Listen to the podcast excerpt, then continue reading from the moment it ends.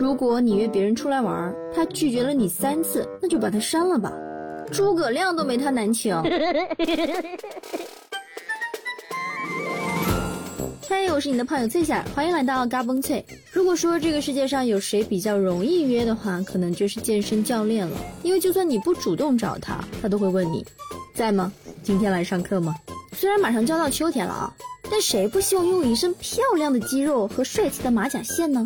虽然健身课确实有点贵，但是看到那梦幻般的身材可能会出现在我的身上，我就觉得这个钱呐花的是值的。但是哈，也得看你一共花了多少钱。最近在上海，有一位李女士向健身公司付了六十三万，买了七百七十四节健身私教课。这个课从二零一九年一直排到二零三四年。而且，如果这位李女士真的有钱，我也就不说什么了。她，是贷款支付的。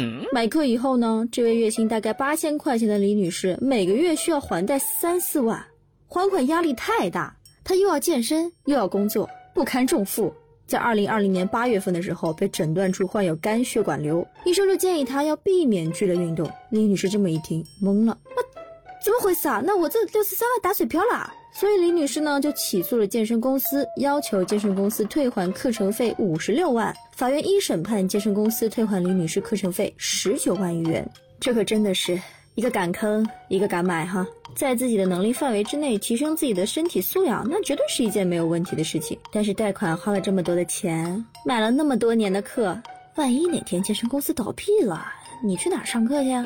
不过说到好身材，看了最近奥运会的朋友们一定会记得，我们的苏神苏炳添的身材那可真是棒啊！但是虽然苏炳添破了亚洲纪录，却没有在本届奥运会上拿到任何一枚奖牌。不过。转机可能出现了。最近，负责东京奥运会兴奋剂检测的机构宣布，英国奥运接力银牌得主乌贾的 B 瓶尿样检测结果呈阳性，也证实了他在东京奥运会上的初检结果。如果英国队的银牌被取消，那么由汤新强、谢震业、苏炳添和吴志强组成的中国队将递补获得铜牌。所以说，体育竞技还是要靠实力，整那些花里胡哨的迟早被发现啊。不过，体育运动员要求的可能是专一和专业，但是有一个职业啊，什么都会，那就是神奇的外卖小哥。有的外卖小哥会唱歌，有的外卖小哥会跳舞，还有的外卖小哥会做菜，但有的外卖小哥会写代码。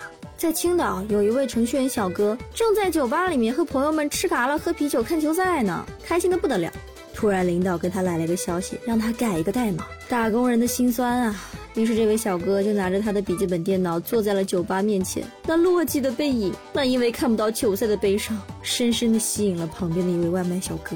这位外卖小哥也是心地善良，主动上前帮这个小伙子改代码了。外卖小哥心想：天道好轮回啊！我以为我改行做外卖，就不用再写代码了。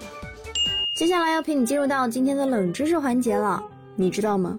吃饭也会代谢热量的。人体在吃饭的过程当中呢，除了夹菜、咀嚼等动作消耗的热量以外，要对食物中的营养素进行消化吸收及代谢转化，还需要额外消耗能量。这种现象被称为食物热效应。平均来讲呢，每天饮食热量总摄入要除以百分之十，差不多是你在消化食物过程中消耗的热量。所以呀，多吃多消耗，懂了吗？